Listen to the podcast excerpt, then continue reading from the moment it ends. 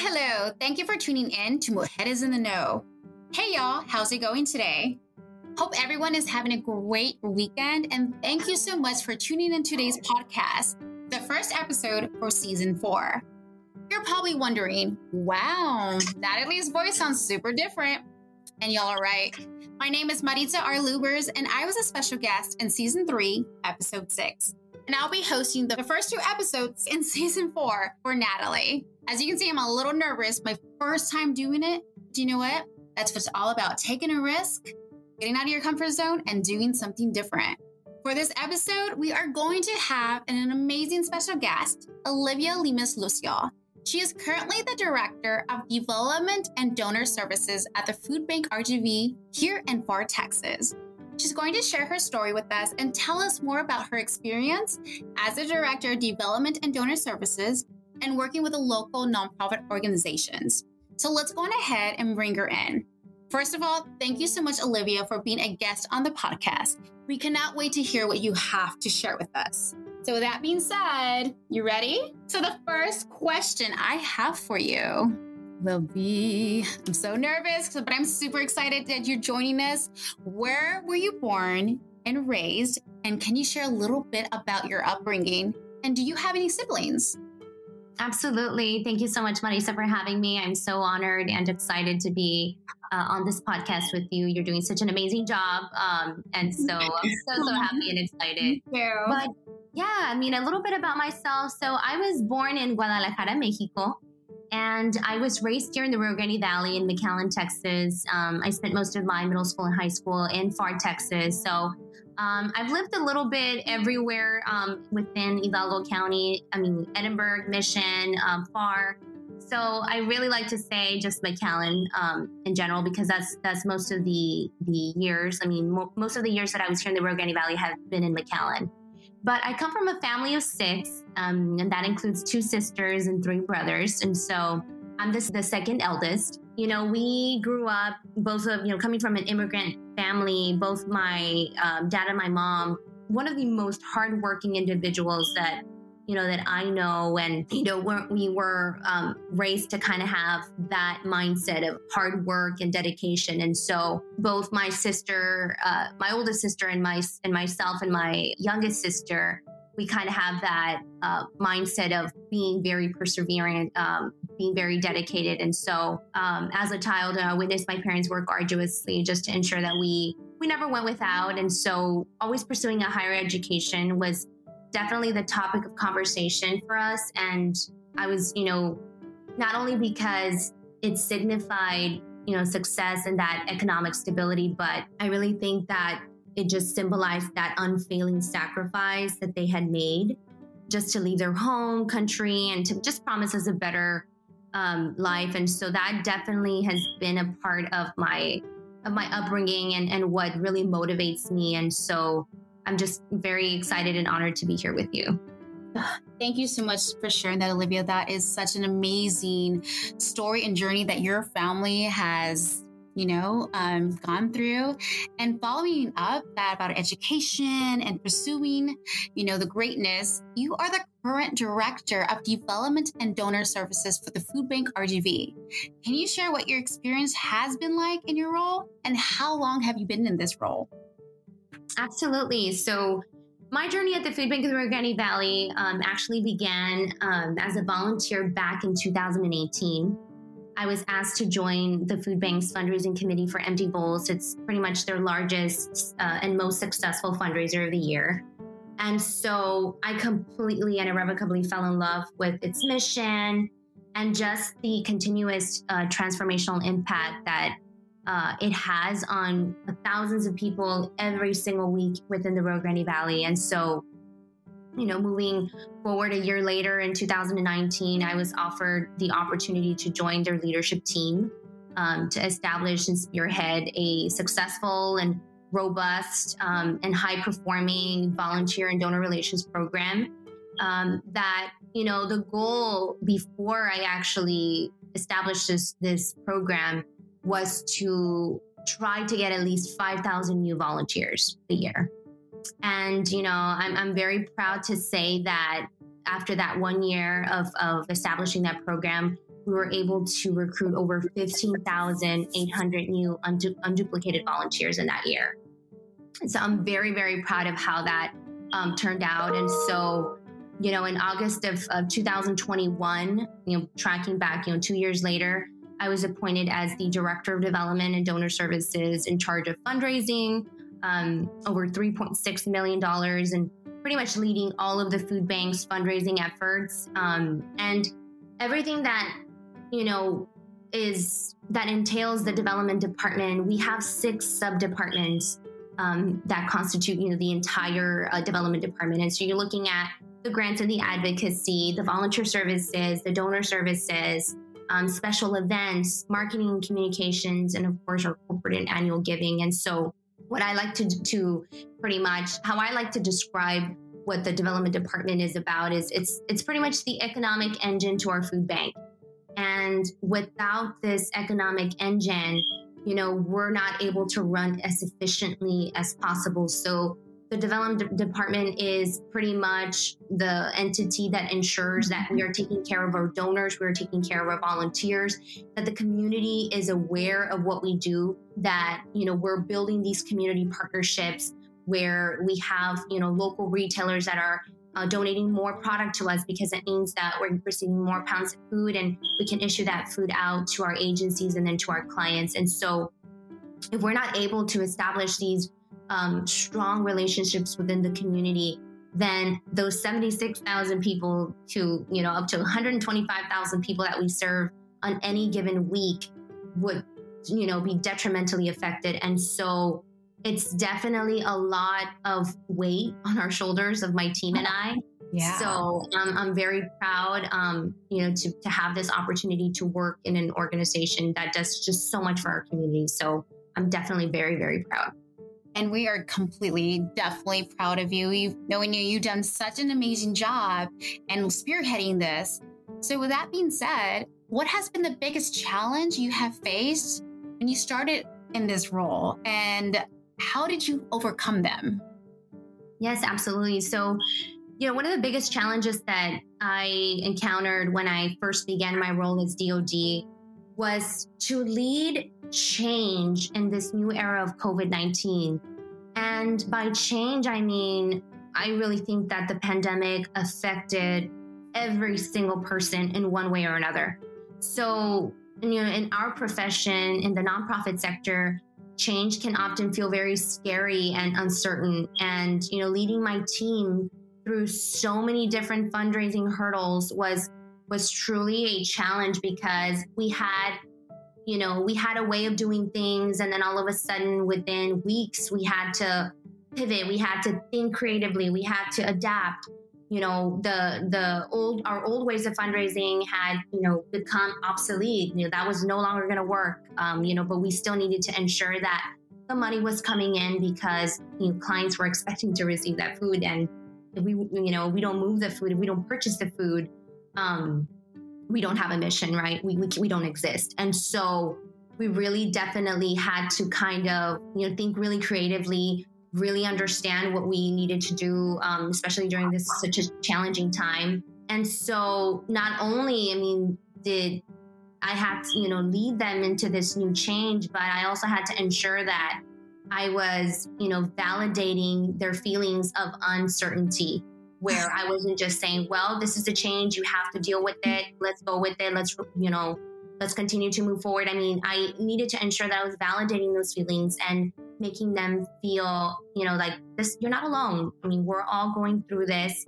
You know, your, your, your fears are being heard and, you know, we, we will get through this one way or another. We'll find a way to ensure that, you know, we're meeting our, our, our goals and um, we're meeting those financial milestones that you know we had set to ensure that we were meeting those budget requirements. And so i really think that helping them find those positives um, within this moment of adversity moment of change i really feel like they've definitely become more more resilient and we've become more resilient as a department. And so i think you know me internally the way that I was able to kind of bring them in together, especially, you know, coming in with this new role. Um, the way that the structure is for my particular department is very different because it is all made up of managers. And so I have my grants manager, I have my events manager, my volunteer services manager, um, my corporate and annual giving manager, my communications and marketing manager. And so they're all so used to working so independently.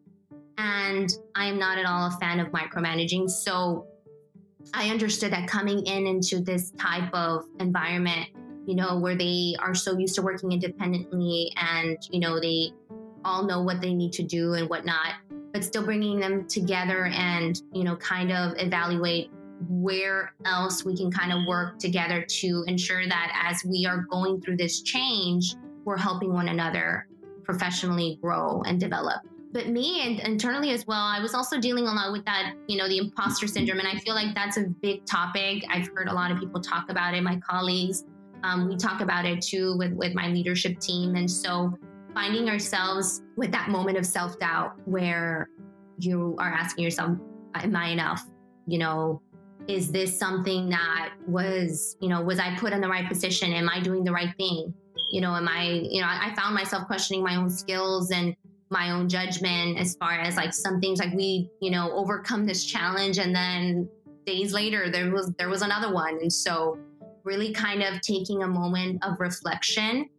And I really feel that the one way that I was able to overcome this, you know, this moment of self-doubt and kind of just, you know, questioning myself was really taking a, uh, the time to step back, reflect on what I had done, what had led me to, you know, where I was, and how, you know, this certain position or this certain opportunity was never something that was given to me. You know, I earned it. And I feel like when we as women or just anybody within the professional sector or personally you know, even being, you know, stay at home mom, that's a full time job. And sometimes we feel like, you know, this is something that we question ourselves like, am I doing this the right way? Am I doing this? And sometimes, you know, it, it takes the time of, of reflecting back and looking back at everything that you've already gone through and how all of that has shaped you and led you into the position and, and into the, the moment in your life where you're at. And so I really, you know, right away, um, you know, st- took a step back, reflected, and then, you know, told myself, you can do this. I mean, this is definitely an opportunity that was, you know, that you earned and you have every single, you know, every every type of skill that is needed and then all the other skills that you're going to continue to learn as you are, you know, going through this this this position and, you know, leading your team and you know, it just takes it takes that um change of mindset. And so yeah, I mean, it's definitely been a, a challenge, but nothing that has not been rewarding in this new position. Yeah, thank you so much for sharing that. I see you are currently a provisional in Junior League of McAllen and currently going through the training process in Leadership McAllen. I think that's absolutely amazing. Can you share a little bit about how you decided to join these local organizations and what have you learned so far? Yes, of course. And so I'm very blessed that you are actually interviewing me because you are you are part of Junior League and I admire you. I mean, you're so amazing. But yeah, I decided to join these two organizations because I feel like they're truly invested in just bettering our community as a whole. And, you know, I'll start off with Junior League of McAllen. I mm-hmm. think, you know, I think that Junior League is such a tremendous organization. And not only because of the fact that you know I worked with with you all um, before prior to, to, to joining as a provisional member, but um, you know working with you all at the food bank when you guys would come out and volunteer, and working also when you guys decided to to support the food bank with uh, you know financially making a financial contribution, and so having you know the opportunity to go and present to you all and let you all know what we were doing i just saw how invested you guys were as an organization of tremendous women who are doers, who mm-hmm. are, you know, very visionary, who yeah. wear so many hats. So I was just like standing, I, I mean, I, I was left speechless because I was like, man, these group of women are so tremendous. And I'm not gonna lie, at the very beginning, I was just like, oh my God, these group of women are so intimidating in a good way. Like you hear their roar. And so I was just so in love with it. And I remember telling Libby, um, our COO at the time, oh my God, I can't wait to join Junior League. I'm super excited. It's just not the right moment in my life. Um, we were going through so much change at the, at the food bank with leadership and stuff like that. So, um, and then, you know, my husband and I were going to get married and stuff like that. So I had so much going on. So I said, maybe this is not the right time, but I know uh, within a year I'm going to, I'm going to want to join. And so I was super, super excited when I saw the post and it was time. I was like, I was like, this is a sign. Um, and so I was, I was really happy. But I think, you know, not only does because League, you know, brings up all these beautiful and, you know, talented and intelligent women from all different backgrounds. I really think that I love that it's just it promotes that community service and you know that involvement. And not only you know it's the mission the mission that you, you know, Junior League has about food security and it just goes hand in hand with what the food bank is. And so I feel like it was a no question. And so and I remember and this is something that I, I included in my response I remember seeing the yellow apron and saying oh my god I can't wait to one day wear that yellow apron and rock it and take a picture and be on the screen because those yellow aprons are so cute but yeah, all, all jokes set aside, I really think that it's just a tremendous organization to be a part of. So I'm really honored to be a provisional member. And I can't wait to be an active member and then have my daughters and whoever else I can recruit to be a part of this because truly it's an amazing organization. And I mean, it's been here at the Valley for more than eight decades and mm-hmm. it's, I mean, it's perpetual. So I'm, I'm really, really excited. And then with Leadership McAllen, you know, I was also crazy enough. Not only am I joining Junior League, but I'm going to also do leadership at the same time. So, what was I thinking? Let me tell you. I think it's because um, I don't have a, a, baby yet. I'm getting ready. I'm, my husband and I are really excited to hopefully, you know, get pregnant soon. But I do have two beautiful stepsons. Um, but they're barely reaching the teenage years, so they're not, you know, they're not, they're not on their terrible twos or anything like that. So I was like, you know what? I think I can handle this. Um, and so I joined part of, you know, I, I, became part of Leadership McAllen. And um, so I'm part of their class 41. And so it's been truly amazing so far. I really have enjoyed being a part of every class. I mean, you are there for about six to seven hours, um, but each class has a different purpose. And I feel like I've definitely gained so much insight of who, of what, um, you know, has specifically contributed to the overall economic success of McAllen. Um, and I've also gotten the opportunity to meet so many amazing uh, leaders in our community from all walks of life. I mean, we were talking about healthcare workers, bankers. Um, Roxanne Pacheco was actually in the class with me. She is very um, I have so much respect for Roxanne. She's actually the executive director for um, Hope Clinic. And so we work really well with the food bank with her. And so I admire her deeply. Um, and so she's in the class with me. And so, you know, we recently actually had the class last um, yesterday, and we had so many. We had Renee Benecourt, uh, Judge uh, Renee, and we had Judge Cortez, and so many people just come in and like just talk about um, leadership in the valley, their story, what led them, and I feel like you really gain so much insight. So it's been it's been truly an honor to be a part of this class, and um, you know, I really feel like at the end of the day, being forming, you know, part of these organizations should never just be as a resume builder. You should never just say, I'm going to join Junior League because it's going to look great here, or I'm going to do this because I'm going to leverage this and, you know, take this opportunity. Yes, to a certain extent, you should always make sure that, you know, you're, you're investing your time wisely Mm-hmm. But I feel like there's a bigger picture because you're really developing yourself and you you know not only um, you know is, is to me personally i feel junior league you're invested in you know making sure that you're doing community service in the community you know giving back but you're also building long lasting friendships and i think that yeah. that just goes so much into your personal development and just really getting to know people that inspire you, people that motivate you, people that when you know things are not going so well are going to pick up the phone and call you and say, "Hey, it's okay. You can do this. We're here for you." And I really feel like that's that's that the biggest investment that you can do. Wow, great. That is amazing. Um, Olivia, for sharing about that, about those two great organizations that we have here in the Rio Grande Valley. And as everybody you can see, like I'm a junior leaguer as well, fellow leaguer. And with that being said, with your experience working with the local nonprofit organizations, could you share some advice for future leaders who are thinking of joining the nonprofit sector? Absolutely. And I feel like I, I during presentations that I give in schools and, and universities, I always talk about this. I said nonprofit work does not set you up to be the hero.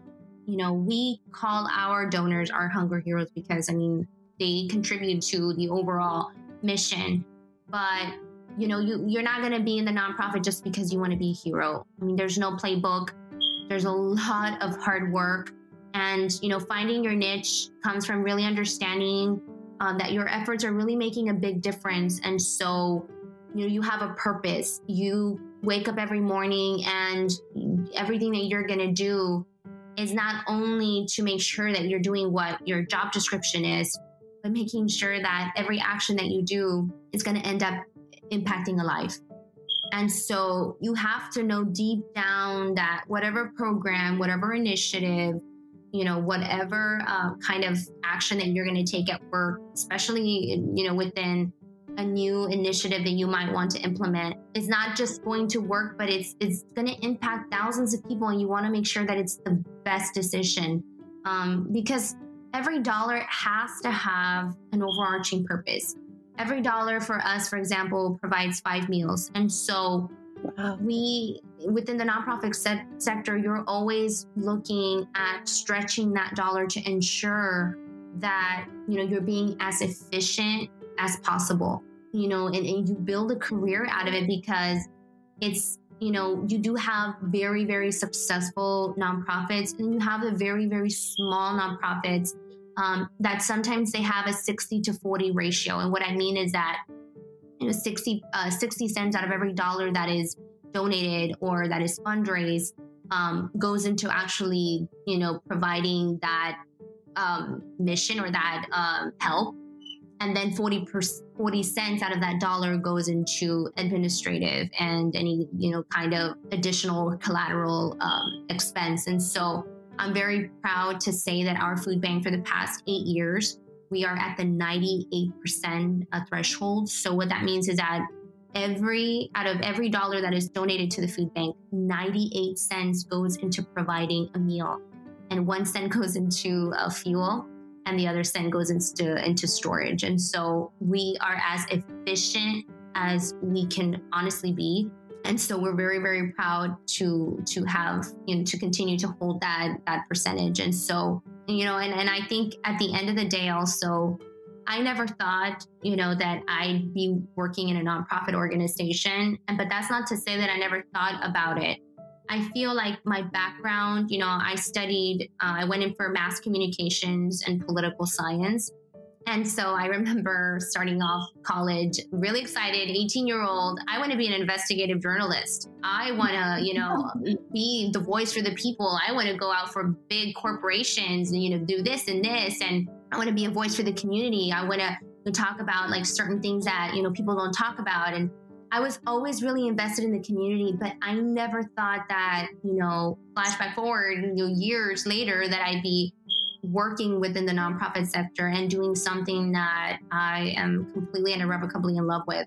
And so, but it, it does go hand in hand with the political science as part of it and the mass comm of it. Because what we're doing right now with the food bank, it's there's so much that people don't really know that happens behind the scenes. And that's where the development department really gets to tell the story and so I feel honestly, you know, to, to, to tell you in my deepest feeling that I feel like I am really putting in that journalism because we're storytellers. The development department is us, we, we tell the story of what, of the journey of, you know, what a food bank means for the community. And I feel, you know, that the pandemic has definitely been that, um, not necessarily so much a blessing in disguise, but it has given us that platform and that ability to have people be more invested in what food banks really are because you know, food banks throughout the nation are so successful. We're part of the Feeding America organization. So there's a total of 200 Feeding America organizations nationwide. In the state of Texas, there's a total of 21 food banks. Um, we are the sixth largest in, te- in, Texas, and we are the 27th largest in the nation. And so our numbers are up there. And, you know, would you say that our community per se knows that unless they've worked with us? You know, probably not. We need to do an even better job at you know communicating that and and letting people really understand how you know we work because we've served the community for the past you know yeah. now 37 years but it, there's still so much that we want to do and i you know and i'll leave the, you know i'll end this this question with this we just you know we're, we're thinking very innovatively so we just launched this beautiful new program called our kids produce markets and so we are going to underserved um, elementary schools throughout the Rogue Valley, and we are actually setting up a little uh, markets, uh, kids produce market. And so we're setting up like fruits and vegetables, and it's it's so amazing. And if you know anybody wants more information about how they can volunteer, because we are uh, we do take volunteers for those, so you do have to show up at the elementary school, have your ID the way that you would as a visitor and you actually help us provide those those fresh fruits and fresh vegetables to these kids. And you know one of the reasons why i share this is because you know it goes way beyond somebody donating a can. And i feel like that's the message that most people think oh you know we'll do a food drive we'll donate a couple cans in the food bank on thanksgiving and then that's it but there's just so much more that the food bank does so many programs. I mean we provide school supplies to students. And so that's where again it goes back to you know that advice that i would give anybody any future leader that is interested in joining the nonprofit sector. Always think innovatively. Think you know ahead and think of why your mission is important and never make it about yourself but make it about the client or the, the person that you're going to be impacting because if you don't have a person that you're going to be impacting, you have no purpose. And if you have no purpose, you have no nonprofit. You have no reason to exist. And so that's you know that's really much what I would really share.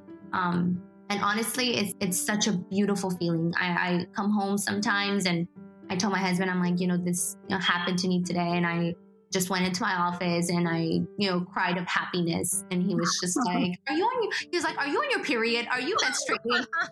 I'm like, No, I'm not. But it was just so hard. I mean, like heartfelt. I mean, the story, this and this. And he was just like, Okay, okay, Olivia. Um, but yeah, it's it's definitely a very rewarding experience. Wow. Yeah, completely rewarding. And thank you for sharing. That's amazing advice, amazing outlook towards it. And with that being said, with everything, you know, from learning about your nonprofit experience, joining local organizations, and I'm more than sure so many events that you need to attend, how do you stay motivated? Is there any activity to help you kind of reset, reconnect, kind of get a breather? Yes, of course. Well, you know, I love I love to run. Um, but I also love to meditate and read. Um, I feel like also making sure that you're always active, whether it's just walking, um, you know, doing something that gets you moving, um, really helps you, especially release any additional stress. But I feel like one of the biggest ways that I stay motivated and and you know stay inspired is I love to read. I'm, I'm one of those. I'm very like have like this old soul so um, I remember thinking back, I'm like, when I get married, I can't wait because I remember one of the uh, Sex in the City episodes where Big is reading his book with his glass. I'm like, I can't wait for my husband and I to, to see we're gonna read. But now we find ourselves watching, you know, Chip and Joanna Gaines. Um, we watch Fixer Upper and stuff like that. But one of the biggest things that I love to do is I love to read. One of my author favorite authors is um, Brene Brown.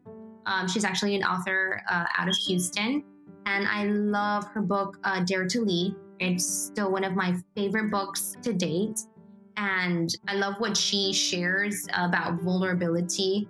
Um, it's just so inspiring. And I feel like, especially in, in moments of doubt and moments of, you know, feeling like you know, you're being perhaps, you know, you're, you're thinking that you're being too weak in, in a, a certain situation. It's not. And so I really love to, you know, read her books she really, really helps me stay inspired and stuff like that. So if you've never picked up a book from her, definitely recommend. She's amazing. And um, I also used the Peloton that I gave my husband for his anniversary gift, our first one year anniversary. It's hilarious. Aww. It's like, you know when they say that when you're in love, you gain like 15 pounds? Yeah. So we've been talking about that. We're like, I think we both gained like 20 pounds after getting Aw. married. so he's been, ta- he was talking about, he used to do a lot of cycling and he'd go to these classes in the morning. So he'd wake up at 5 a.m. and stuff like that. I was like, oh yeah, back when you were single, right? So what about me? I want to do that. Um, and so just to keep him motivated and stuff like that, he was always like, I think I'm gonna get the Peloton. I think I'm gonna get it. And so finally I said, you know what? I'm gonna get it for him. So I got it for him, but of course I use it. But I use my Peloton to also keep me very active and stuff like that. So and I do want to start doing yoga. I think I mentioned that to you already, Maritza Yeah. um, because I did hear that there's a beautiful and amazing instructor on North 10th, and so I want to definitely give it a try. well, thank um, you. Hopefully, I, I try it soon. That's definitely part of my resolutions for 2022. So definitely keep that on my list. but yeah, that's that's pretty much what I do to keep myself motivated and just you know active. That's awesome. And yes, you're more than welcome to visit this beautiful instructor, and we'll be more than happy to help you de stress, reset, and reconnect.